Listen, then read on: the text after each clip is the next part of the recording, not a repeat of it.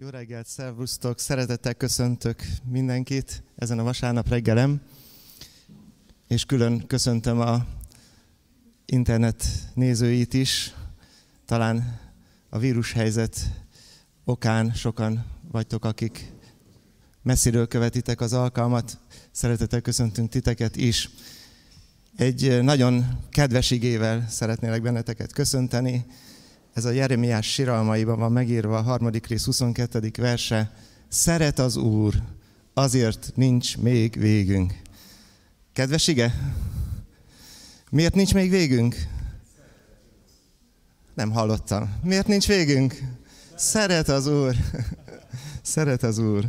Olyan nagyszerű. Kicsit hadd fordítsam át ezt az igét a mai témánknak, hogy mivel szeret az Úr, ezért nem is lesz végünk, azt mondja az ige mert az ő fiát, Jézus Krisztust küldte el az ő szeretetéből, hogy megváltsa a mi bűnös életünket. Ezért vagyunk együtt.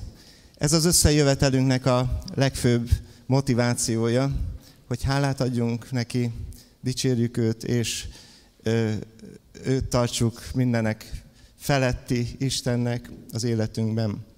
Legyen ez így a mai napon is.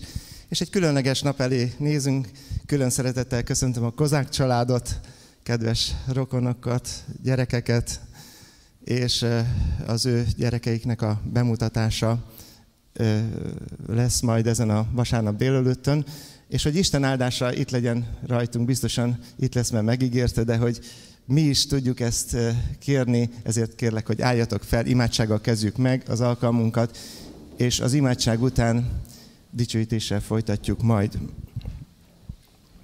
Menjei atyám, köszönöm a te szeretetedet.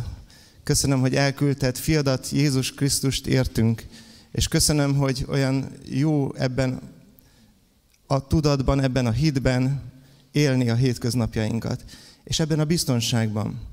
Úr Jézus, most elét hozom ezt a helyzetünket, a vírus időszakát, te látod ennek a nehézségeit az életünkben, a gyülekezet életében.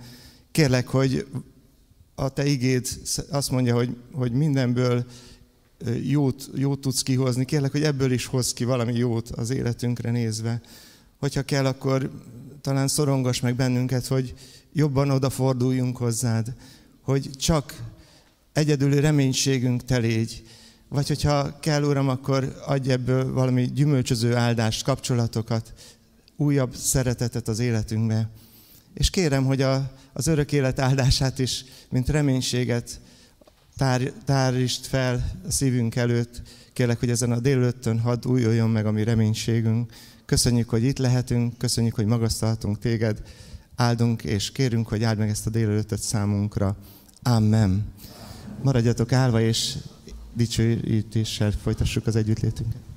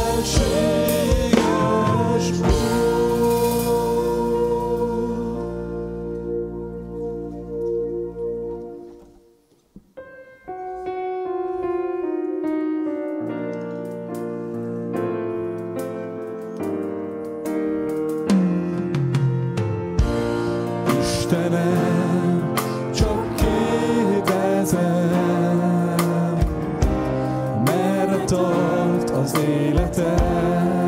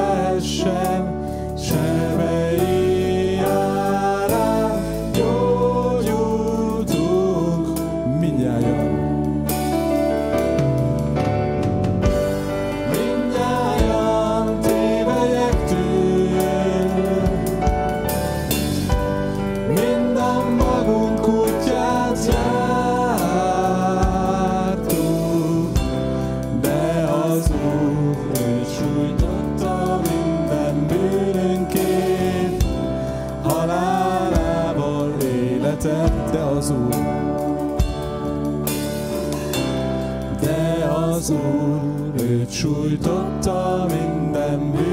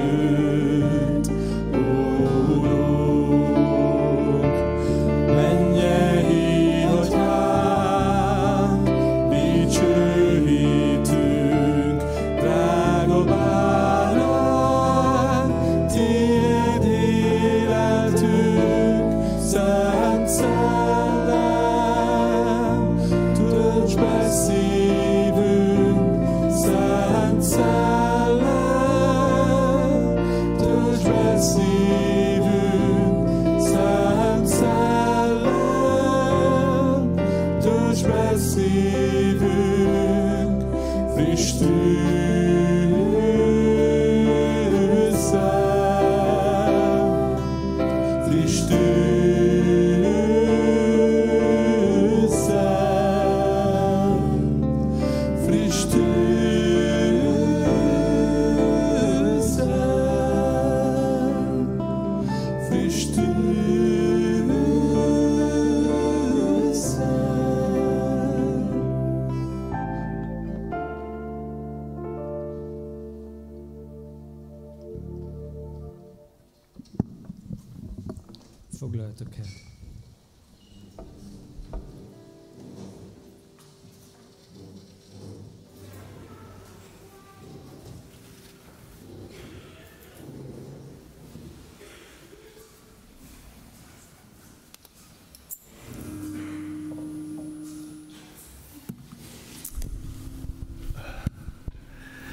Nagy szeretettel köszöntöm a Kozák családot, Tamást, Marikát, három gyermeketekkel jöttetek el. Nagy szeretettel köszöntöm a nagyszülőket, akik eljöttetek. Még akár úgy, hogy még veszélyeztetett korosztályként is eljöttetek ebbe erre az Isten tiszteletre, hogy fontosnak tartottátok, hogy együtt örüljetek a gyermekeitekkel, együtt örüljetek az unokáitokkal. Amikor néhány éve ezelőtt Izsákon voltam azon a esküvőn, akkor találkoztam először a szülőkkel, Előtte Tamással meg eh, Marikával többször volt egyfajta egy egyes gondozásunk. Akkor nem gondoltam, hogy most ilyen formában leszünk együtt, és Isten megáldott benneteket csodálatos három gyermekkel. Isten megáldott benneteket egy gyönyörű szép otthonnal is. Nemrég járhattunk nálunk feleségemmel, és örvendünk, hogy most így vagytok együtt. Megáldott benneteket támogató nagyszülőkkel. Nagy ajándék ez, el kell mondjam nektek, óriási ajándék a mai társadalom, a mai világban, hogy egy család együtt van. Egy családban támogatják egymást, családban segítik egymást. És meg kell mondjam őszintén nektek, hogy volt bennem egy nagy eh, vitatkozás Istennel. Egy olyan igét kaptam a gyerekbemutatásatokra, ami nem egy, nem egy olyan nagyon szép ige. Tehát nem egy ilyen nagyon ilyen gyönyörű, romantikus, felemelő ige, de nagyon, nagyon mély üzenettel bír. És el kell mondjam nektek, hogy azért választottam ezt az égét, mert hiszem, hogy Isten nem csak benneteket akar megszólítani itt a gyermekbemutatás kapcsán, hanem mindenkit, aki eljött, vagy aki az interneten követi ezt az alkalmat. Mózes első könyve 21. részéből olvasok fel egy történetszakaszt, várjátok ki a végét, meg fogjátok látni, hogy felemelő történet.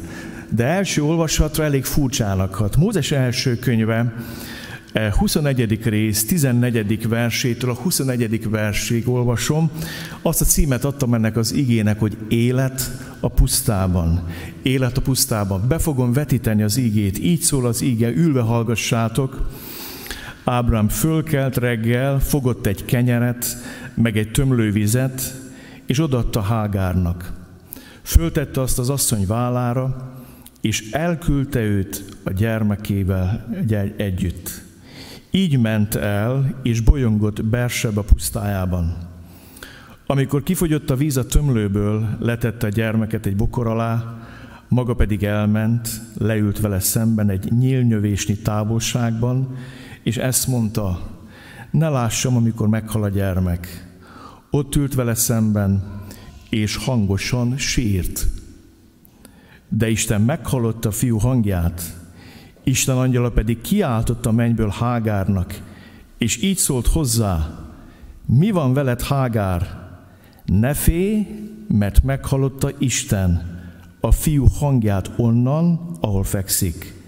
Kelj föl, vedd fel a fiút, és fog kézen, mert nagy népet támasztok belőle.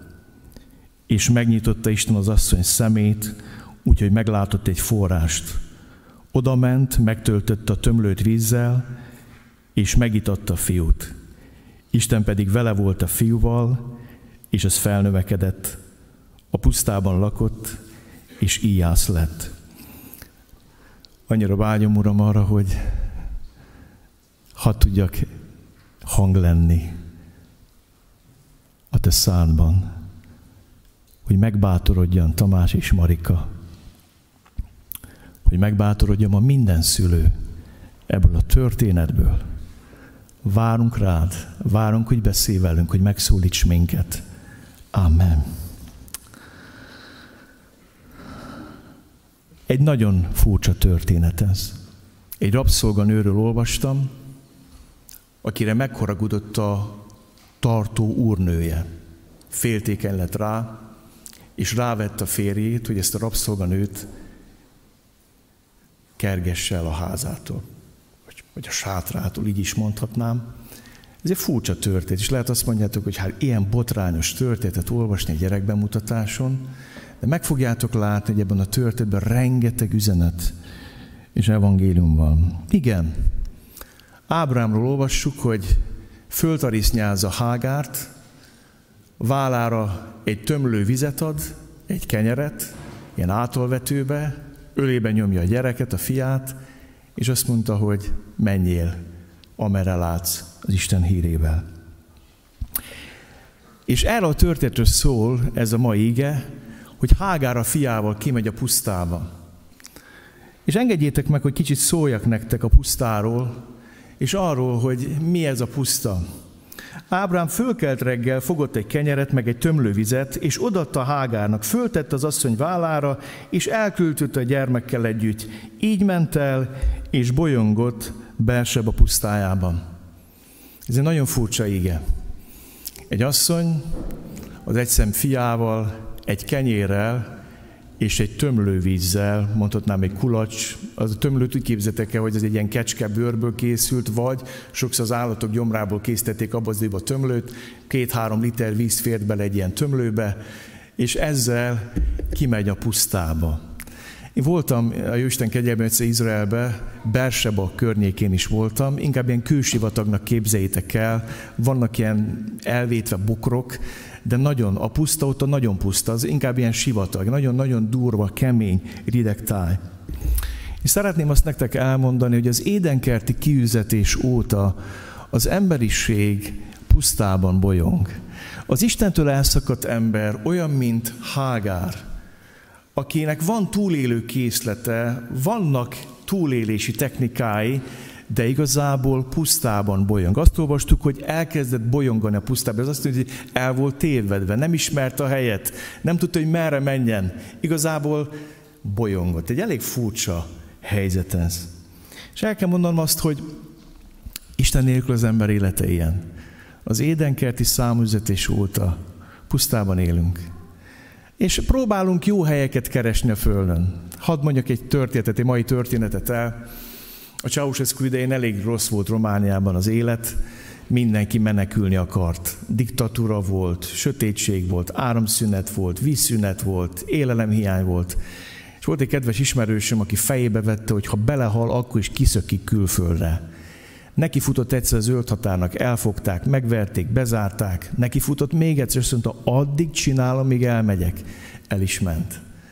Előbb Amerikába akart menni, de aztán megtalálta számításait Ausztriában, egész jó szakember lett belőle, egy olyan villanyszerelő lett belőle, aki ilyen nagyon programozott eh, villanyszerelést csinál. Tehát a háza is úgy működik, hogy oda a mobiltelefonjára beállítja a redőnyöket, a fűtést, a mindent onnan állít, hogy mikor mi legyen, minden, minden itt számítógép vezérelte, és nagyon jól futott a szekeren, nagyon jól keresett. Hazajött Magyarországra, építette egy gyönyörű házat, akkor visszament, akkor ott is vette házat.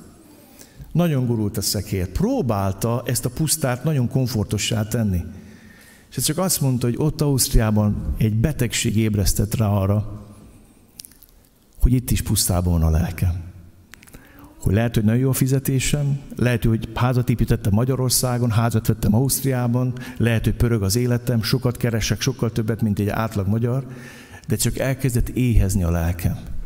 És a kórházi ágyon kellett szembesülnöm azzal, hogy lehet a pusztát komfortossá tenni, de Isten nélkül sivatag az életem. És szeretném nektek elmondani ma, hogy bármilyen szépen rendezzük be az életünket a Földön, vándorok vagyunk, átutazók vagyunk, és sivatag az élet. Bolyongunk Isten nélkül itt a Földön. Hágár bolyongott úgy, hogy volt a vállán egy korsó, tömlő, hoztam ide egy kulacsot, jó? És volt egy kenyere, túlélési készlete. És hadd mondjam nektek, hogy a ma embereinek egyetlen egy stratégiára van pusztára. Növelni kell mit? A túlélő készletet. Több ennivaló, több pénz, erősebb biztosítás, szebb ház, nagyobb ház, jobb autó, új autó, próbáljuk a készleteket növelni. Emlékezzetek a hideg háború, emlékezzetek, amikor az atomháború fegyegett ezt a bolygót. Amerikaiak milliókat és milliárdokat költöttek bunkerekre, ahol felhatalmaztak iszötös élelmiszer készleteket. Ezek mind berohadtak, és múzeumként mutogatják ezeket a bunkereket, amit semmire nem használnak, mert az ember kitalálta azt, hogy a pusztában a megoldás, ha több tömlőm lesz, és ha több kenyerem lesz. És akkor túléljük. De mondjam nektek, Istennek egy egész más megoldása van. Ahhoz, hogy ezt a megoldást megtaláljuk, el kell jutnunk a készleteink végéig.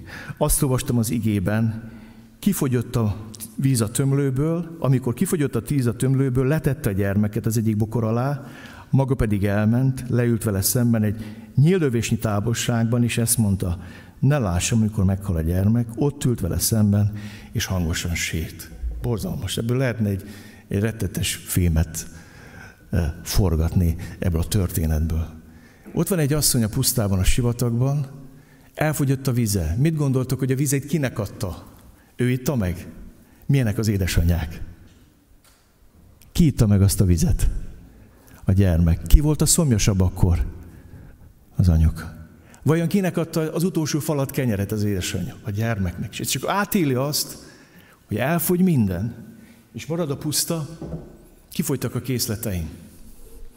Nagyon sokszor Isten megengedi hogy kifogyjanak a készleteink. Azért, mert amíg a készletekből élünk, a készletekben bízunk. A fizetésünkben, az egészségünkben, a szépségünkben, az erőnkben. És ma mi bolygónkat beárnyékoljuk egy járvány például annak a félelme, bénító félelme. Néha úgy érzem, hogy a félelem öli meg az embereket, nem a járvány. Bárnyék ezt a földet, Marikával, Tamásra beszélgettem többször, hogy vagy mire nőnek fel a gyermekeink. Miféle erkölcsi, morális eh, időszak lesz a gyermekeink életében, amikor támadják a gyermekét, már óvoskorban meg akarják tanítani, hogy a, a gyermek az nem fiú és nem lánynak születik, hanem választhat a nemek közül, meg, en, meg, meg mindenféle éves. És fenyegetnek minket ezek az érzések, és érezzük azt, hogy pusztában vagyunk. És fogy a készlet. De hadd mondjak evangéliumot. Kedves Tamás, kedves Marika, Hágár nem tud valamiről, és nem lát valamit. Nem tudja, hogy Isten ott van a pusztában, de Isten meghallotta a fiú hangját, Isten angyala pedig kiáltotta a mennyből Hágárnak, és így szólt hozzá, mi van veled Hágár? Ne félj, mert meghallotta Isten a fiú hangját onnan, ahol fekszik, Kelj föl, vedd a fel a fiút, és fogd kézen, mert nagy népet támasztok belőle. Még nincs forrás, még csak hangot hall. Hágár nem tud valamit, hogy Isten ott van a pusztában is. Az első evangélium, amit ebből történetből szeretnék a szívetekre helyezni, drága Tamás és Marika, hogy Isten ott van a kellős, puszta, köze, kellős közepén. Akkor is, ha nem tudjuk. Emlékszem rád, Marika, amikor évekkel ezelőtt itt valahol ült egy angol tanfolyamon.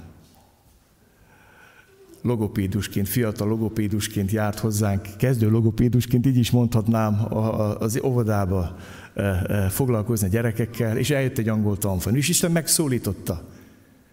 És legtöbb ember arról beszél, hogy Isten mindig ott volt velem, csak nem tudtam róla, nem számoltam vele. Ott volt, keresett, szólított, de nem, nem vettem észre. Isten addig is ott volt, amíg Hágár nem tudott róla. Addig is ott volt, míg kifogytak a készletek. És Isten akkor is ott volt, amikor utolsó kétségbe Isten letett egy bokor alá gyerekét, és a nyílőmési távolságra leült, és csak keserves és sírni tudott.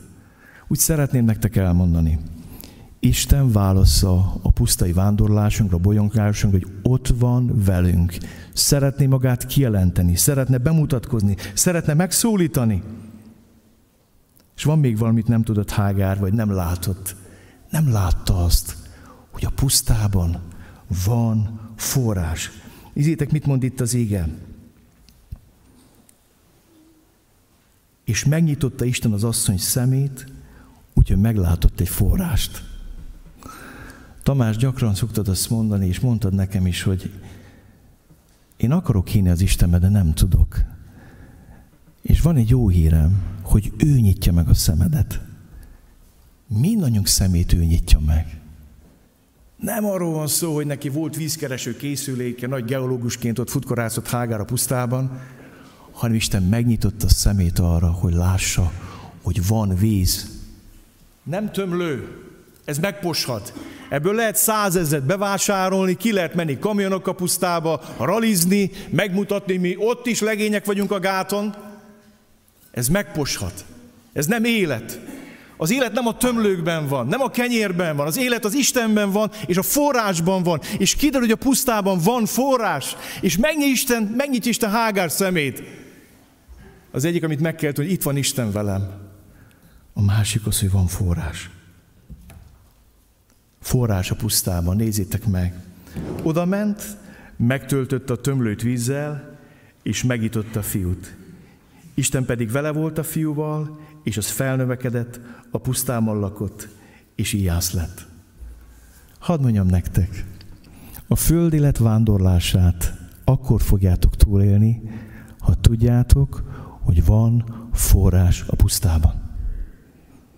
Ez több, mint sok, ez több, mint családból át kormány, valami sokkal több. Ez át tud vinni nagy viarokon. Emlékszem, hogy Biski Ferenc, akit bebörtönöztek hét évre, feleségét öt gyerek elvitték a Duna deltába, egy ilyen kulipintyóban, aminek tetese volt, vagy ázott be, és elmondja az anyuka, hogy néha a lóherét, meg ezt azt vágták le az udvarról, és azt főzték meg. Édesapám meglátogattak, abban az időben vitt nekik ennivalót, és hogy megrendítő volt velük enni. Hogy milyen hálások voltak a krumpléért, amit vitt nekik. És megfőzték, és mindenek kiosztották a kanál krumplit. És azt mondták, áldunk téged Istenünk, a gondot viselsz szólunk a pusztában. Hágárnak tudni kell azt, hogy Isten itt van velem a pusztában, és van víz a pusztában. A víz életet ad, a forrás életet ad, és a forrás megváltoztat mindent. Hadd mondjak egy érdekes dolgot nektek el. Izraelben nagyon furcsa, szikes, köves, száraz vidék. Megfigyeltem azt, hogy akármilyen szikes, köves ország, ha öntözik és van víz, a legszebb növények teremnek meg. Olyan mezőgazdaságok van, nem tudom hányan tudjátok, hogy a világ egyik legfejlettebb mezőgazdasága ma izraeli. Mit csinálnak? Vannak forrásaik, amit szétöntöznek, és minden esővizet összegyűjtenek, amikor esős évszak van, és abból öntözik meg a földet, és paradicsomá édenkerti változtatják ezt a sivatogot, ezt a pusztát. Mert érdekes, olyan ásvány gazdag az a kőzet, ami náluk van, hogyha vízzel érintkezik, a legjobb táptalajá válik a növények számára. Forrás van a pusztában. És szeretném, hogyha tudnátok, hogy van forrás. Ez a forrás maga Isten, a vele való kapcsolat. Ez a forrás az Úr Jézus Krisztus. Nézzétek meg, mit mondott az Úr Jézus. Az ünnep utolsó nagy napján felállt Jézus, és így kiáltott, ha valaki szomjazik, jöjjön hozzám és igyék. Aki hisz én bennem, hogy az írás mondta, annak belséből élő víz folyamai ömlenek. És olyan nagy dolog az, amikor valaki megtapaszt, hogy Isten itt van velem, és Isten forrást mutat nekem. És azzal szeretném befejezni, ez a forrás ott a Golgotai kereszten fakadt. A Krisztus ötsebéből. Ott fakasztott nekünk Isten vizet a puszta kellős közepén. Nem tudunk visszamenni az édenkertbe, onnan ki lett zárva az ember. De a puszta kellős közepén, ez az elátkozott földön Isten rendelt egy helyet, egy forrás helyet, ahol kapcsolatba lehet vele kerülni, ahol elmossa mi bűneinket, ahol megtisztít minket minden hamisságtól, ahol betölt minket hittel, reménységgel, szeretettel. És az a fejezem be, van ebben valami nagyon mély evangélium az égében. Nézzétek meg, mit mond itt az ége vége. Isten pedig vele volt a fiúval, és az felnövekedett. Én nem tudok nektek ennél jobbat kívánni. Drága Tamás és Marik, hogy higgyétek el, hogy Isten vele lesz kivel? Dániel, Milánnal, Elizával. Értitek? Isten vele volt a fiúval. az pedig felnövekedett. És nézd, mit mond az ég, itt az evangélium. A pusztában lakott, és éjász lett. Hol élt? A pusztában. De miért? Mert volt forrás. Mi nem tudjuk a hitünket örökíteni a gyerekeinkre, de elmondhatjuk a gyerekeinknek, hogy én találkoztam Jézus Krisztussal, és az a Jézus, aki velem volt az élet során, az veled is ott lesz. Találd meg ezt a forrást. Fel lehet nőni a pusztában, lehet élni a pusztában, akármi is lesz. Hadd mondjam ma, Covid ide, Covid oda, járvány ide, járvány oda, liberális még bármi van. Túl lehet élni, nem túl lehet élni, lehet élni a pusztában, fel lehet nőni a pusztában, és azt olvasjuk, hogy íjász lett. Ennek is üzenete van. Mire való az éj?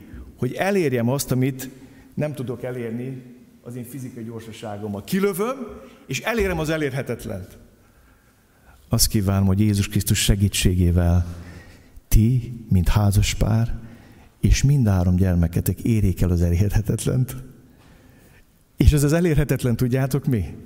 Nem csak a föld élet, hanem a mennyország és üdvösség. Ami reménységet ad még a halálos ágyon is.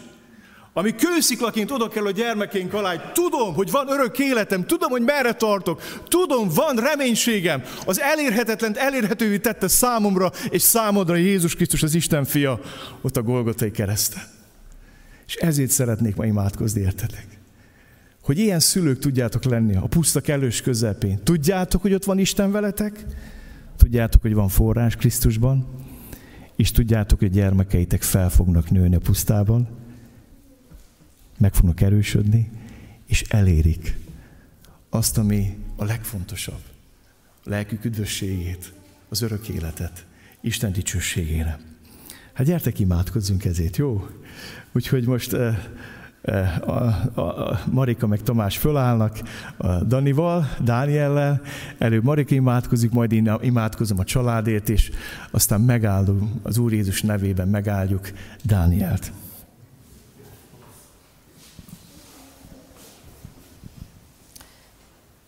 Köszönjük Istenünk, hogy ma itt lehetünk együtt a családdal, és együtt ünnepelhetjük Dániel születését és itt létét.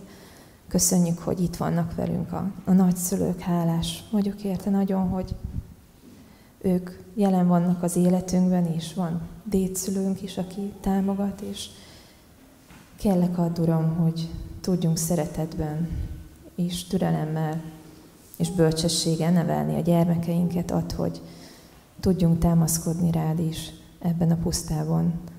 Meg tudjuk találni mindig az igét, és tudjunk, tudjuk a gyermekeinken ennek megfelelően nevelni, és, és támogatni őt. Áld meg a családunkat, áld meg a nagyszüleinket, és add, hogy ez a nap is az örömről szóljon, hogy örülni tudjunk is, és tudjunk a jövőben is erre emlékezni. Amen. Amen. Menj, Atyám, mindenható Istenem! Szeretnék hálát adni a Kozák családért, Tamás és Marika házasságáért. Köszönöm, hogy ott lehettem, tanulja lehettem az ő fogadalomtételüknek. Köszönöm a támogató nagyszülőket, szülőket, a családot, ami körülveszi őket. Köszönöm a te gondviselő kegyelmedet, hogy vigyáztál rájuk. Köszönöm, hogy a Tamást, olyan szerető szívvel és gondoskodó édesapaként és férként áll a családom mellett. Köszönöm, Uram, hogy megáldott őket új otthonnal, Dicsőtlek téged mindazért, hogy miért körülvetted őket itt ezen a földön. Most azért kiáltok hozzád, hogy hadd találják még napról napra, tapasztalják meg, hogy te Istenként ott vagy az életükben. Mutasd meg nekik mindig a forrást, ahova menni kell. Köszönjük azt, hogy ez a föld élet vándorútján az a forrás a legbiztosabb, amit a Golgata kereszten fakad számunkra. És hálát adunk, Uram, Milánért, Elizáért, és most különösen hálát adunk Dánielért. Hálát adunk, hogy megtartottad Marikát a szülésben, vele voltál, elvetted a félelmeit, megáldottad, dicsőtünk téged ezért. Kérjük most a te áldásodat, oltalmadat az egész családra, kegyelmedet. És azt kérem tőled, Uram, hogy hadd tudják megmutatni ezt a forrást a gyermekeiknek. Ha tudják elmondani, hogy te úr vagy a pusztában is. Ha tudják elmondani, hogy van élet a sivatagban, ami benned fakadt, Uram, áld meg ezt a családot a Jézus nevében. Amen.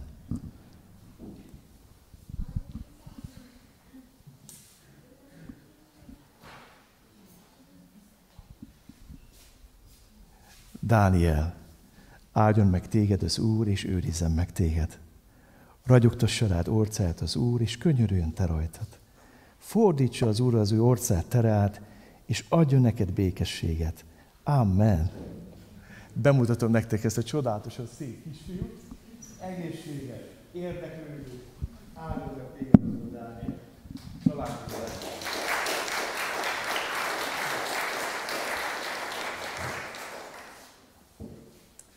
Egy köszöntést fogunk meghallgatni a babamama kör részéről. Eddig mindig Marika szervezte a köszöntéseket, mint az egyik vezetője, most őt fogja köszönteni Surányi Réka, gyere kérlek. Kedves Tamás, kedves Marika, nagyon, nagyon örültem, amikor a Sámuel megkeresett. Mert hogy azt lehet, hogy sokan nem tudják, de Isten kegyelme az, hogy a Marikát most már így közelebbről is ismerhetem rövid ideje, de közösen szolgálunk, és tudnotok kell, hogy nagyon hálás vagyok azért, amit a Marika életén láthatok, hogy őszintén, mindig őszintén mondja el az örömét, a nehézségeit, ha segítséget kér, és olyan jó, hogy, hogy az az ige, amit találtam, az nagyon-nagyon igaz rád, Marika, és kívánom azt, hogy, hogy a jövőben is tud megélni úgy a hitedet, ahogy eddig, tudj úgy az Úr elé menni, ahogy eddig, és hogy megtapasztald az ő kegyelmét, az ő ajándékozó szeretetét, ahogy eddig is.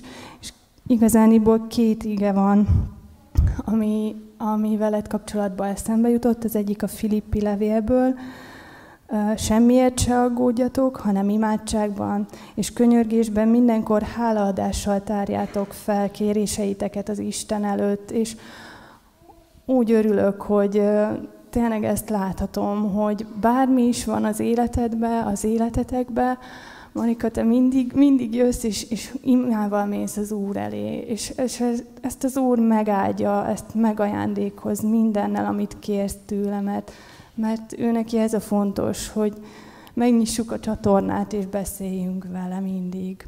A másik pedig egy, egy megerősítő ige, hogyha nehézségek jönnek, azok mindig jönnek, de, de tekints erre, Marika, ahogy, ahogy eddig is megtapasztaltad. Meghallgattam imádságodat, láttam könyhullatásodat, könyhullatásodat, íme meggyógyítalak. Ez a kettő királyok 20. fejezetében található ez az ige, és ezt kívánom, hogy tapasztaljátok meg továbbra is az, a mi szeretetét.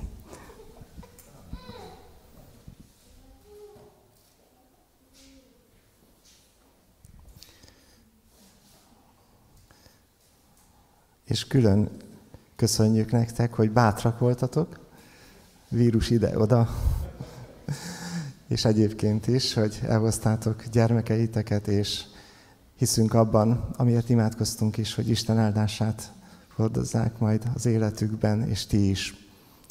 És tudom azt is, hogy sokan bátrak voltatok. tudom azt, hogy vannak, akik nehézségből jönnek, akik különféle élethelyzetekből vagytok itt. Mindannyiutokat szeretettel köszöntünk, és most készülni fogunk az ige befogadására, a sorozat Péter Apostol első levelének a, folytatására, a sorozatunk első folytatására, és miközben erre készülünk, úgy az volt a szívemben, hogy tényleg tudom, hogy vannak itt, akik először vagytok itt, külön szeretettel köszöntünk benneteket, hallgassátok nyitott szívvel Istennek ezt az üzenetét, ami majd előttünk áll. Tudom, hogy vannak, akik eh, hosszú idő után vagytok itt először, titeket is szeretettel köszöntünk, és azt is tudom, hogy van közöttünk olyan, majd a végén megemlékezünk külön, aki, eh, aki most el fog köszönni a gyülekezetből, földi, vagy ö, emberi értelemben hosszú idő áll előtt, amikor nem lesz itt közöttünk. Úgyhogy tényleg különféle rétegként, különféle közegből vagyunk itt. Legyünk nyitottak Isten üzenete iránt, az örök élet üzenete iránt, és erre készítse szívünket. Isten igé, igéje előtt az ének kérünk, hogy énekeljünk. Talán fennállva énekeljük ezt az éneket ismét.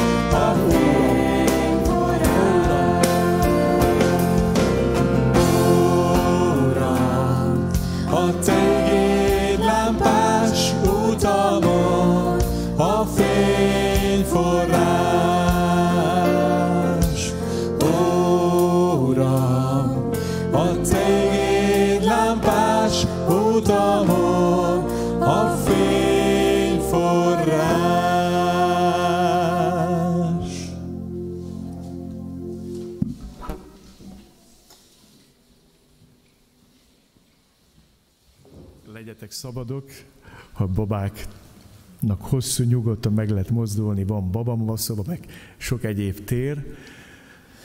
Hát most próbára kerül az én rövidségem. Legkésőbb fél tizenegyig be kell fejeznem ezt az alkalmat, nem a prédikácsot, hanem minden estőt szakompak. Úgyhogy eh, hiszem azt, hogy Isten tud gyorsan sokat mondani. Olyan érdekes, hogy a Szentélek vezet minket ma. Az előbb azt énekeltük, hogy Isten jelen van a pusztában. Hogy Isten forrást mutat a pusztában. Azt énekeltük, hogy nem felejtem, hogy te vagy itt közel, Jézus van mellettem, nincs olyan veszély, amit ne ismernél, te vagy, aki örökké élsz. Folytatjuk a Péter apostol levelét. Azt a címet adtam ennek az igének, üdvösségjelző cselekedetek. Pontosabban nem is cselekedetek, hanem alapelvek, amik jelzik azt, hogy valakinek van üdvössége. Az alcímnek azt adtam, hogy az üdvbizonyosság tünetei. Itt a járvány idején nagyon sokat beszélnek az íz és a szag érzékelésének a hiányáról, hogy vannak tünetei a betegségeknek. Hát nem csak a betegségnek vannak tünetei, hanem annak is vannak tünetei, bizonyítékai egy ember életében, ha van üdvössége, üdvbizonyossága. Hát erről szeretnék ma nektek szólni. Keresétek meg Péter apostol első levelét, és a tizen, első rész 13. versét olvassuk Isten igéjét. Így szól az ige, ülve hallgassuk, az előbb álltunk, úgyhogy most ezzel is időt kímélünk, vagy spórlunk. Ezért tehát elméteket felkészítve legyetek józanok, és teljes bizonyossággal reménykedjetek abban a kegyelemben, amelyet Jézus Krisztus megjelenésekor kaptok. Mint engedelmes gyermekek, ne igazodjatok azokhoz a korábbi vágyaitokhoz, amelyek tudatlanságotok idején voltak bennetek, hanem mivel ő a szent hívott el titeket, ti is szentek legyetek egész magatartásotokban, mert megvan írva, szentek legyetek, mert én szent vagyok. Megyünk tovább. Ha pedig, mint atyátokat hívjátok őt segítségül, aki személyválogatás nélkül ítél meg mindenki cselekedete szerint, szent félelemmel éljetek földi vándorlátosok idején, tudva, hogy nem veszendő dolgokon, ezüstön vagy aranyon váltattatok meg atyáitoktól örökölt hiába való életetekből, hanem drága véren, a hibátlan és szeplőtlen báránynak, Krisztusnak a vérén. Ugyan a világ teremtése előtt kiválasztatott, de az idők végén megjelent ti értetek, akik általa hisztek Istenben, aki feltámasztott őt a halottak közül, és dicsőséget adott neki, hogy hitetek Istenbe vetett reménység is legyen. Tisztítsátok meg lelketeket az igazság iránti engedelmességgel, képmutatás nélküli testvér szeretetre. Egymás kitartóan tiszta szélből szeressétek, mint akik nem romlandó, hanem romolhatatlan magból születtetek újjá, Isten élő és maradandó igé által. Mert minden test olyan, mint a fű, és minden dicsősége, mint a mező virága. Megszárad a fű, és a virága elhull, de az Úr beszéde megmarad örökké. Ez pedig az a beszéd, amelyet hirdettek nektek. Kénytelen vagyok visszanyúlni az előző két héttel ezelőtti alkalmunkhoz, aminek a legfontosabb gondolata az volt, elértétek hitetek célját, lelketek üdvösségét. Hogy a ti megpróbált hitetek, amely sokkal értékesebb a veszendő, de tízben kipróbált aranynál, Jézus Krisztus megjelenésekor méltónak bizonyul a dicséretre, a dicsőségre és a tisztességre. Őt szeretitek, pedig nem láttátok, ő benne hisztek, bár most sem látjátok, és kimondhatatlan dicsőlt örömmel örvendeztek, mert elértétek hitetek célját, az üdvösséget. Hadd mondjam neked, az Úr Jézus Krisztusba vetett hitünk célja az üdvösség.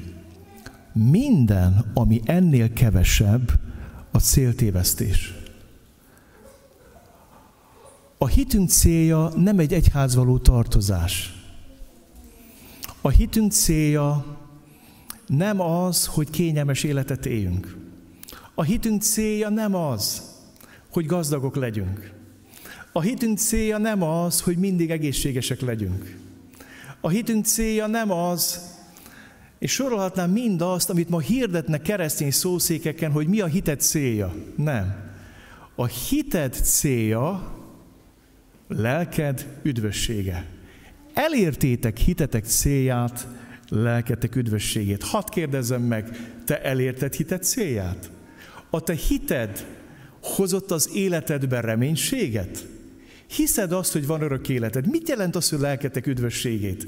Hadd mondjam a belső Bibliát, a dióhéban levő Bibliát a Bibliából. Mert úgy szerette Isten a világot, hogy egy szülött fiát adta, hogy a kész ő benne, annak örök élete legyen. Nem azt mondja, hogy egészséges legyen, hogy gazdag legyen, hogy nem tudom milyen legyen, örök élete legyen. Ha hited ennél kevesebbet céloz meg, az már nem hit, az már céltévesztés. A hited végső célja, hogy aki hisz ő benne, annak örök élete legyen. Úgy tudnám ezt mutatni, most elfelejtettem idehozni egy fűzőt, a cipőfűzőnek van a végén egy kis műanyag, ami összefogja a végét. Ez a föld élet. És utána jön egy hosszú-hosszú szál, attól függ, egy örökkévaló szál, tulajdonképpen, de nem egy cipőfűző, ami a végtelenségbe torkolik. A föld élet az az a kis műanyag rész, az a 60-70, legfeljebb 80 esztendő, aminek azt mondja az a nagyobb része nyomorúság. Ezt mondja a Biblia, bocsánat, nem tudok mást mondani. És utána jön a java. Volt egy szakácsnő, aki mikor ha, tudta, hogy nem sokára meg fog halni, rendelkezett a temetéséről. És tudjátok, mit mondta ez a szakácsnő? Azt mondta, hogy amikor őt temetik, és ott volt ilyen felrabatolázás, meg virasztás, azt mondták, hogy tegyenek, te, te, tegyenek a kezébe egy villát, egy ilyen étkezési villát. Hát nagyot néztek az emberek, hogy hát most miért végrendelkezik, hogy mikor ő fel lesz rabatolozva, nyitott koporsóba, ott legyen az az étkezési villa a kezében. És akkor azt mondja, tudjátok, hogy miért? Én szakács voltam egész életemben, és akkor kitettem a tányét, és mellé tettem a kanalat meg a villát, és megették az emberek a kanalast, felemeltem a villát, és azt mondtam, legyenek tovább, mert a java még hátra van. A java még ezután következik. És hadd mondjam neked, a java ezután következik. Az a baj, hogy elveszíted, nincs örökkévaló perspektívád, akkor csak ebben a cipőfűzőnek ennek az elején dolgozol, de kilódsz ezerrel. Elérni a hitet célját azt jelenti, hogy van üdvösségem, van örök életem. És hadd mondjam nektek, ebben a kereszténység egyedülálló. Legtöbb vallás az üdv bizonytalanság vallása. Nem tudom, hányan tudjátok, hogy a muszlimoknál nincs üdvbizonyosság. A muzulmán paradicsomban nem lehet tudod, hogy bejutsz-e vagy sem. Úgy hiszik, az ő vallásuk szerint, hogy mikor meghal az ember, akkor végigmegy egy ilyen kötélen, egy ilyen pallón, és ha elég jó dolgot tett, vagy több jó dolgot tett, mint rosszat, akkor talán át tud menni ezen a pallón. Ha nem, akkor belezuhan a kárhozatba. Így hiszik a muzulmánok.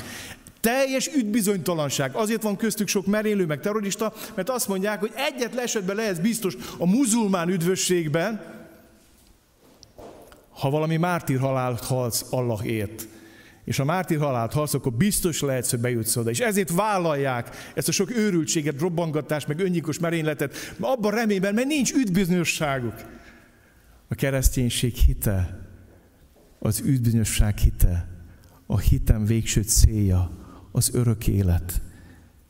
Hitem végső célja, az üdvösség. Elértem. És hadd mondjam nektek, a kegyelem az egy felfoghatatlan ajándék. Az Úr Jézus nagyon érdekesen beszél erről. Egy hitelezőnek volt két adós, az egyik 500 dénárral tartozott, a másik 50-nel. Mivel nem volt miből megadniuk, mind a kettőnek elengedte. Vajon melyikük szereti őt jobban? Simon így válaszolt, úgy gondolom, hogy az, akinek többet engedett el, ő pedig ezt mondta neki, helyesen ítéltél. Hadd mondjam nektek, tudjátok mi a kegyelem?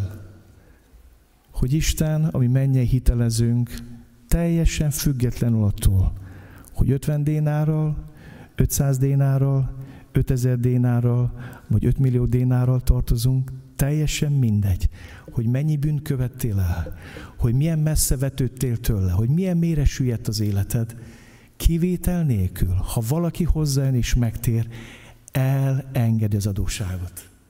Pontosabban kifizeti helyetted, mert ez a kegyelem. Hogy a Golgotai kereszten Jézus Krisztus kifizette mi adóságunkat. Ha csak elengedte volna Isten, akkor ez nem lenne kegyelem. Ha engem elítélnének sikasztás miatt, és Áder János kiengedne a börtönből csak úgy, az nem lenne kegyelem. De a kifizetni helyettem a sikasztás összegét, na az kegyelem, mert az neki sokba került, de nekem nem került semmibe. És mikor elengedik, a hitelező elengedi mindenkinek az adósságot, akkor van kemény nulla forintja. Teljesen mindegy, hogy 500 millióval tartozott, vagy 50 millióval tartozott, vagy 5 millióval tartozott, teljesen mindegy. Ha elengedik, és nincs miből megadjuk az adósságunkat, mind a hármunknak kemény nulla forintja van. A kegyelem lenullázza a bűneinket, lenulláz az adósságainkat, és teljes egyenlőséggel tesz közénk. Ezért a gyülekezet az Isten ország az egy legszebb hely ami nem teljesítményről szól. Ott mindannyian kegyelemre szólult bűnösök vagyunk, akinek van kemény nulla forintunk. De mégis történik valami a kereszt alatt. Tudjátok, mi történik? Elindul az élet a pozitív tartományba. És a majgink erről szól. És hadd mondjam nektek, hogy nagyon helytelen az a következtetés ebbe az igéből, sokszor hallottam, hogy testvér, én nem jártam börtönben, én nem erőszakoltam nőket, én nem törtem házasságot, én nem raboltam, én olyan becsületes keresztény demokrata polgár vagyok.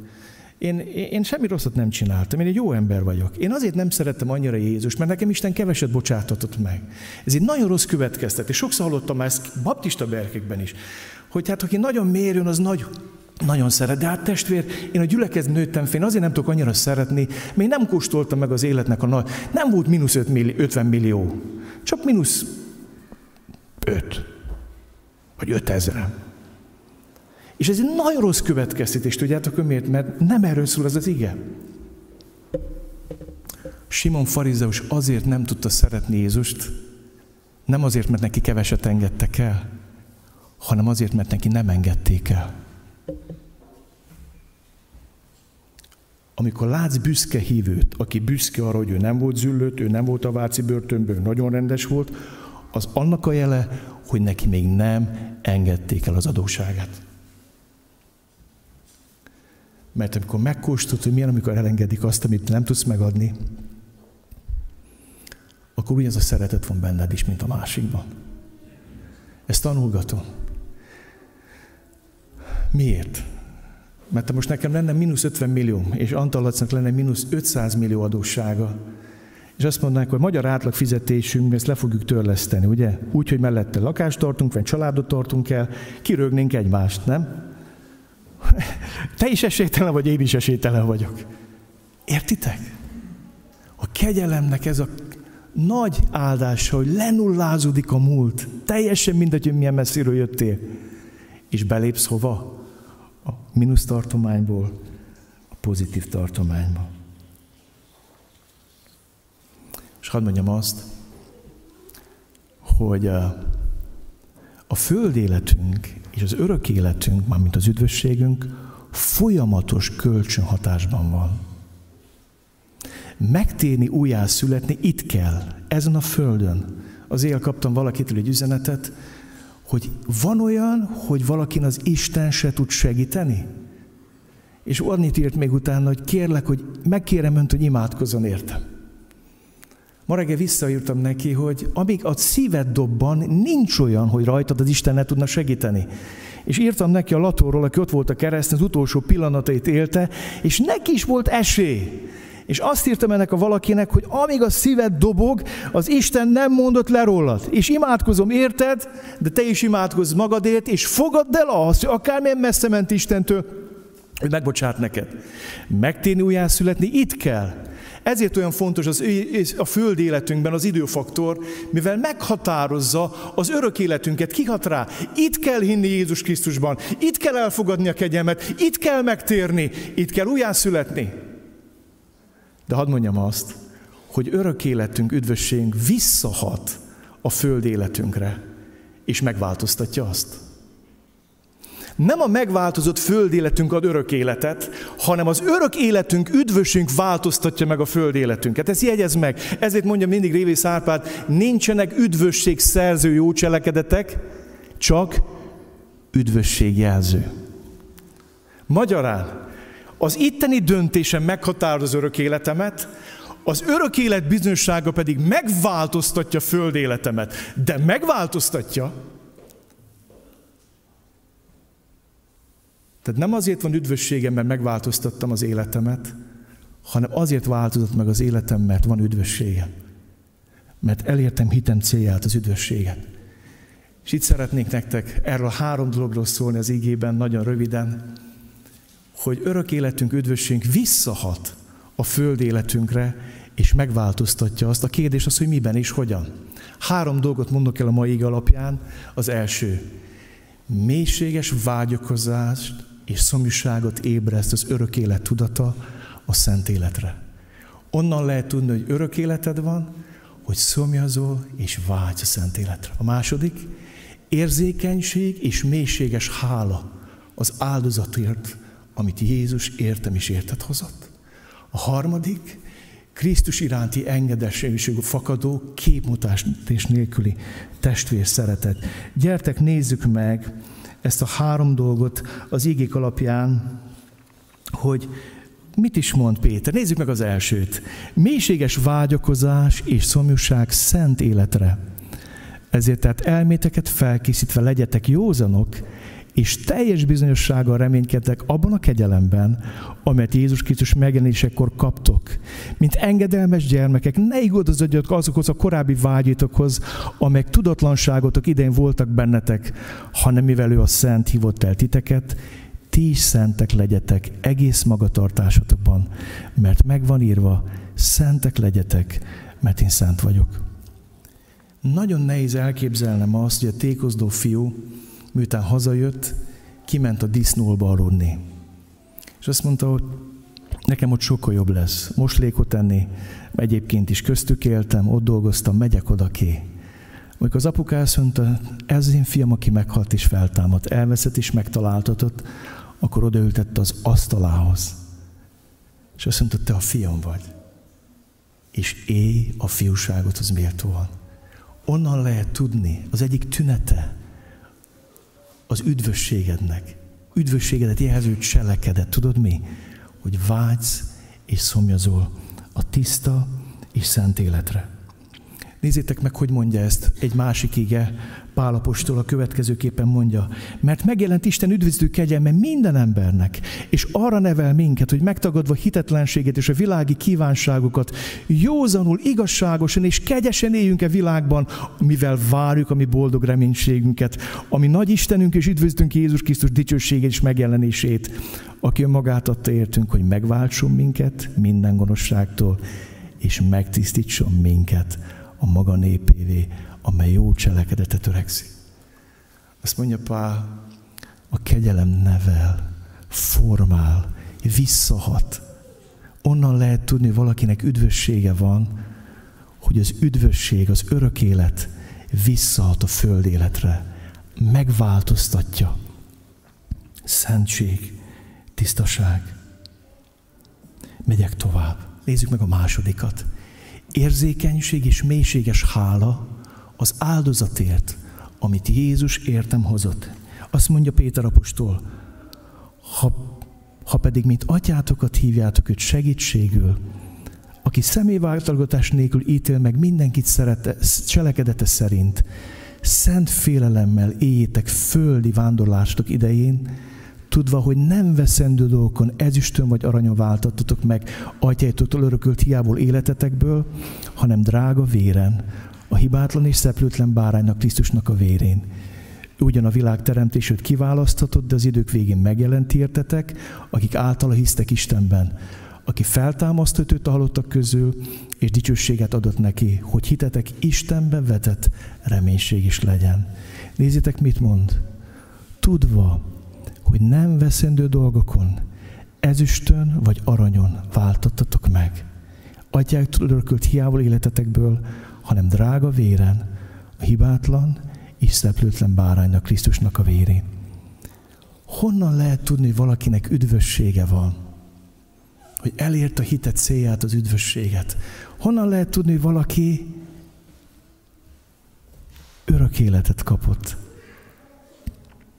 Hogy érzékeny és mélységesen hálás az áldozatért, amibe került az örök élete. Nem véletlen, egy dolgot parancsolt meg nekünk Jézus. Egyetlen egy sákrámentumot, pontosabban kettőt a bemerítést, és mit? Az úrvacsorát. Tudod miért? Mert az úrvacsora megállít. Az úrvacsora hálára, imádatra, hódolatra indít és az úrvacsora mindig bűnbánatra is indít. Sokat gondolkozom ezen.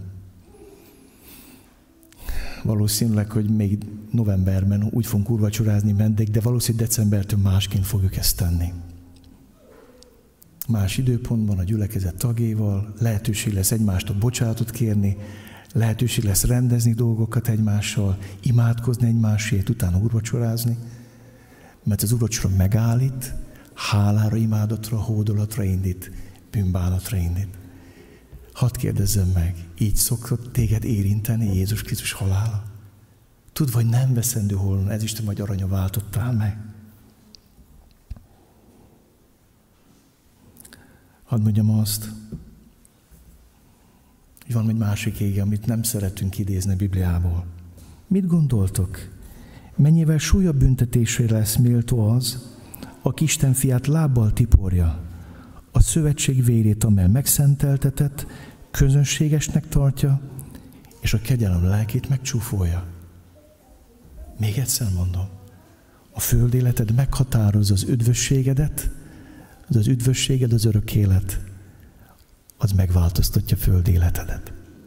És ezek az első jele, hogy mondtam,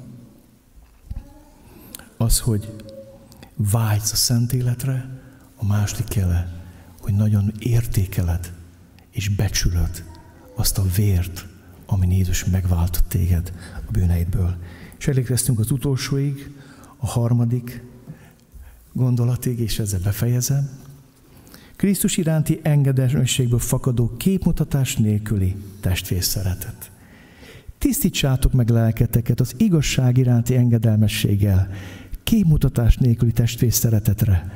Egymás kitartóan, tiszta szívből szeressétek. Mint akik nem romlandó, hanem romolhatatlan magból születetek újjá. Isten élő és maradandó igé által. Mert minden test olyan, mint a fő, és minden dicsősége, mint a mezővirága. Megszárad a fű, és a virága elhull, de az Úr beszéde megmarad örökké. Ez pedig az a beszéd, amelyet hirdettek nektek. A harmadik tünete, vagy alapelve, vagy visszahatása annak, hogy üdvösséged, örök életed van, hogy Krisztus iránti engedesmességből fakadó, képmutatás nélküli testvér szeretetet munkál ki benned Isten. Tudjátok, hogy milyen messze áll ez a mai szeretettől? Miről van itt szó? Arról van szó, hogy a szeretet egy döntés. Arról van itt szó, hogy a szeretet nem szimpátia. Nem mindent elborító és elárasztó érosz és erotika. A gyülekezeten belül a szeretet Krisztus iránti engedelmességből fakad akkor, amikor valakit nehéz szeretnem. Péter apostol írja ezt, aki átélt ezt a szeretetet. Aki a legnagyobb fájdalmat okozta Judás után Jézus Krisztusnak, az Isten fiának, a mesterének, az, hogy megtagadta őt háromszor, és átélte azt, hogy Isten fia úgy döntött, hogy engem a tagadót szeretni fog az atya iránti engedelmességből. És Péter ma azt mondja nekem és neked, hogy a gyülekezeten belül szeretet az nem érzelem, az nem szimpátia, az nem arról szól, hogy én is pisze, te is pisze, gyere. Piszézünk. Nem. Az arról szól, hogy akkor is szeretek, amikor nehéz. És nézzétek meg ezt a mai világot, ez az isteni szeretet mennyire hiányzik ma a testvéri kapcsolatokból. Amikor akkor is szereted a gyerekedet, hogyha fájdalmat okoz neked. Akkor is szereted a gyerekedet, ha olyasmit csinál, amit te nem szeretnél. Amikor akkor is szereted a férjedet vagy a feleségedet, ha fájdalmat okoz neked. Miért? Mert engedelmeskedsz Krisztusnak. Onnan lehet tudni, hogy valakinek üdvössége van, hogy az üdvössége megreformálja, átalakítja a szeretetre alkotott fogalmát. Krisztus iránti engedelmességből fogok szeretni. És tudod, hogy mit tapasztalok az életemben?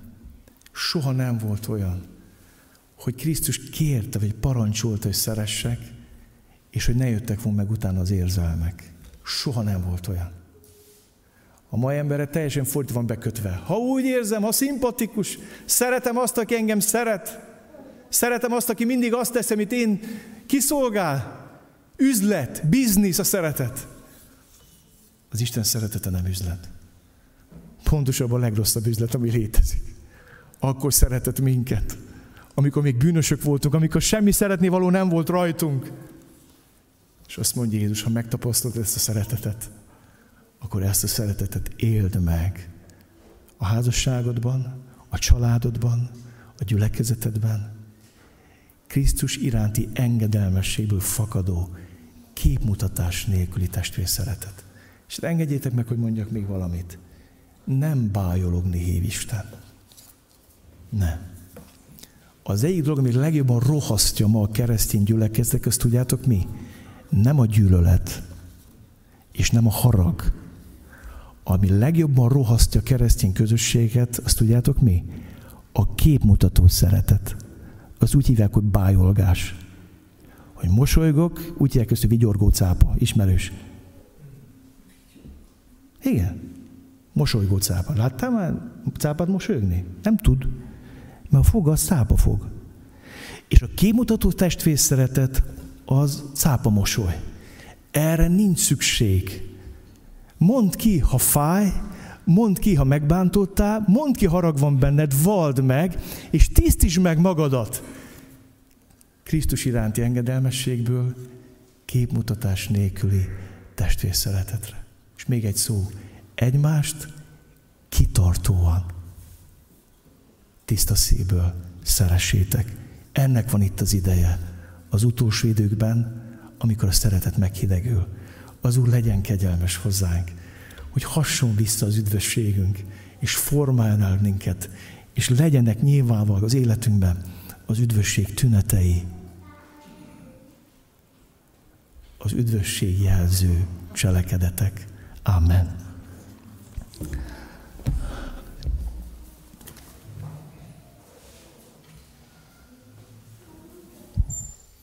Nagyon fontos üzenetet hallottunk. Azért van esélyünk a szent életre, azért van sanszunk, hogy szent életet élhessünk, mert Isten szent. Azért van a hálára lehetőségünk, mert okot szolgáltatott Isten hogy hálásak legyünk, mert ideadta az ő fiát. És azért van esélyünk a testvér szeretetre, mert szeret az Úr. Ezzel kezdtük, ugye? Szeret az Úr. Azért nincs még végünk. És amíg nincs végünk, addig van esélyünk az egymás iránti szeretetre. Szeretnélek imában vezetni benneteket, kérlek, hagyjátok meg a fejeteket, és mielőtt én hangos imával majd befejezem a közös imádságunkat, ezt a három dolgot szeretném elét hozni, gondold át az életedbe. vágysz-e a szent életre, vagy riasztó neked Isten tökéletessége, Isten tökéletes szentsége.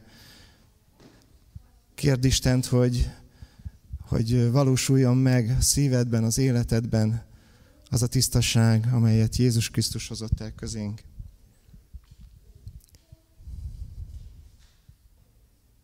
Ha szeretnéd, hogy a második jel is ott legyen az életedbe, akkor keresd Istent, hogy hálás szívvel tudj megemlékezni Jézus Krisztus áldozatáról. Nem volt egy szokványos ajándék. Nem volt egy megszokott dolog. Isten az ő fiát adta érted. Borist ki elé szívet háláját most ezekben a percekben.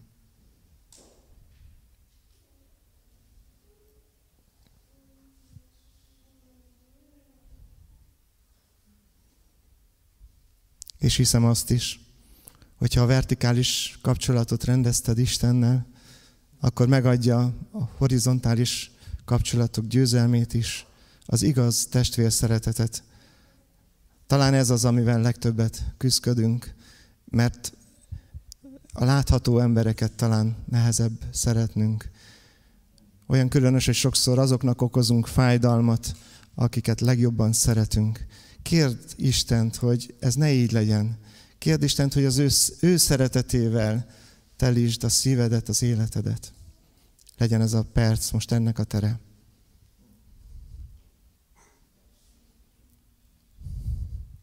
Menjei atyám, hálásak vagyunk neked, és köszönjük az esélyünket, a kegyelmet, hogy az örök élet ajándéka után megadod a lehetőséget arra, hogy a te gyermekedhez méltóan éljünk ezen a földön. Kérünk tőled, Uram, olyan életet, amely rád mutat, amely tiszta. Kérünk hálás szívet, amely neked ad hálát, neked ad dicsőséget, és kérjük, hogy mindezt a környezetünk is hadd tapasztalja meg azáltal, hogy te élsz bennünk, és te szereted által, általunk az embereket, Uram. Amikor nem megy magunktól, akkor Jézus jöjj a szívünkbe, és szerest környezetünket. De arra is kérünk, hogy adj ebben felszabadulást, adj ebben örömöt, adj ebben sok-sok áldást az életünkbe. Köszönjük ezt az üzenetet, és köszönjük, hogy Péter apostol erre buzdít, tanácsol bennünket, hogy az örök élet már itt a Földön meghozza meghozta a gyümölcsét az életünkben. Áldunk téged ezért a kegyelemért. Amen. Amen. Dicsérjük most Istent ismét néhány énekkel. Az első ének alatt megtartjuk az ilyenkor szokásos gyűjtésünket. Az adakozás senki számára nem kötelező, tehát ha valaki úgy nem így készült, az ne érezze magát feszélyezve. Ez egy lehetőség Isten iránti hálánk kifejezésére, és három éneket fogunk énekelni, majd a dicsőítés után meghallgatjuk az áldást, amivel út, útra bocsát bennünket Isten, és még azt követően néhány hirdetni valót szeretnénk nektek elmondani. Fennállva énekeljünk. Mhm. Emeljük fel.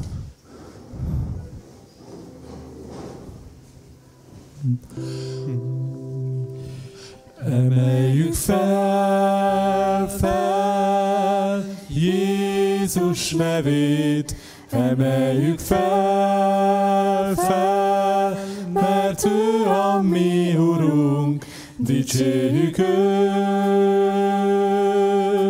ő a királyunk, és csak őt illeti a dicsőség.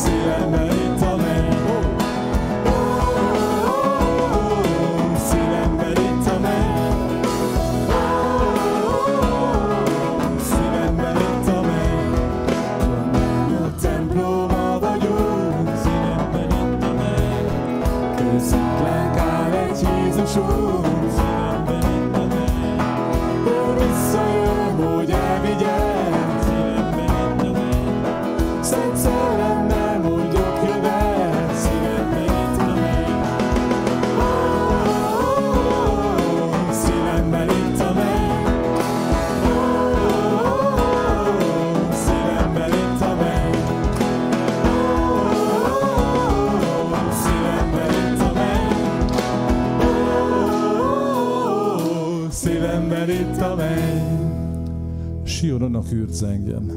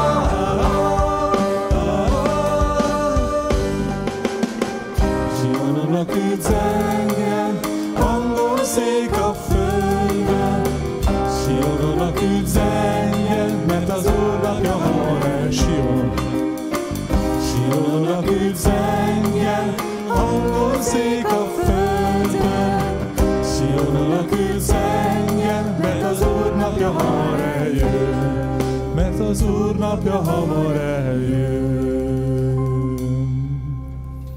Addig is, amíg ez a nap eljön, Istennek népe álljon meg téged az Úr, és őrizzen meg téged.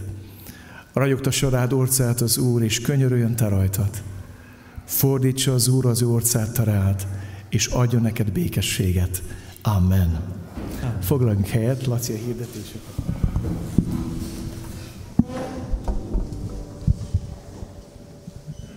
örömmel voltunk együtt, örömmel megyünk haza. Isten áldja meg a hétköznapjaitokat is.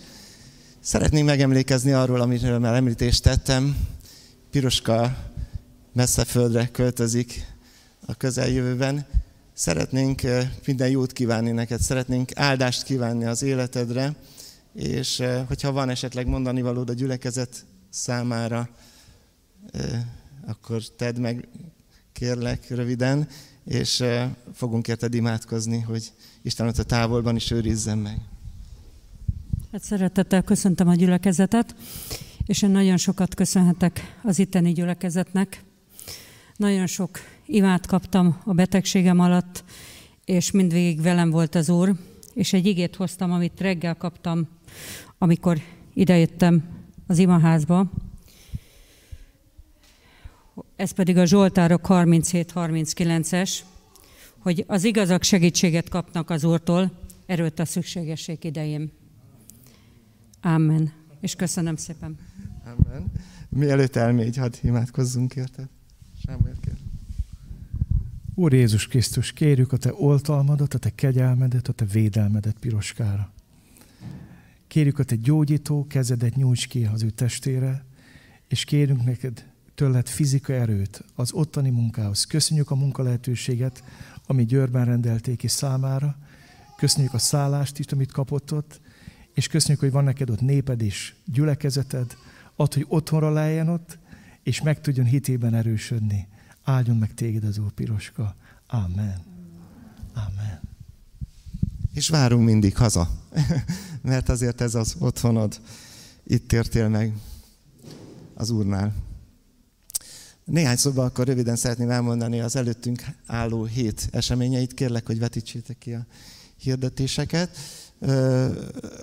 Ránézésre is látjátok a szokásos programjainkat. Talán ami újdonság, hogy péntek este 4-8-kor angol nyelvű biblió óra indul, és amire szeretném még felhívni figyelmeteket, az a pénteki és a szombati barátkozók órája, ahol lehetőség van Istent keresni, közösségben előtte állni, és hívunk benneteket ezekre az alkalmakra pénteken este fél hétre, szombat után fél ötre, kinek melyik alkalom jó. És a következő dián kicsit előre is tekintenénk.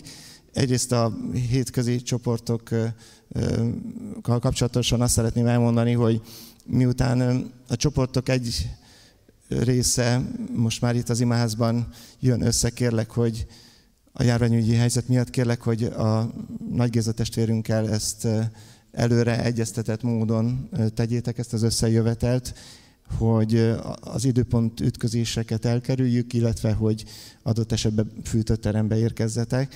Tehát minden, mindenképpen szeretettel kérünk titeket, hogy jelezzétek a csoportvezetőket, hogy jelezzétek előre, Nagy Géza testvére egyeztessetek ebben a kérdésben. Aztán már az egy hétre, 9 órakor találkozunk. Itt szeretném zárójelben megjegyezni, hogy a következő héten még nem lesz gyermekarkalom, így készüljetek. Azt követően pedig ismét lesz majd. Jól tudom ezt, ugye? Igen. Tehát így, így készüljetek erre a vasárnapi Isten tiszteletre. És kicsit előre mutatóan említem, hogy november 15-ére háladó Isten tiszteletet is tervezünk. Van-e valakinek hirdetni valója, ami fontos, amit szeretne, hogy más is megtudjon? Ha nincs, akkor szeretettel útra bocsátunk benneteket Isten áldásával, kívánjuk életetekre Isten munkáját, a Szent Szellem munkáját a hétköznapokra, és vigyétek magatokkal az üzeneteket, éljétek meg az üzeneteket, amelyeket hallottunk. Isten áldja meg benneteket!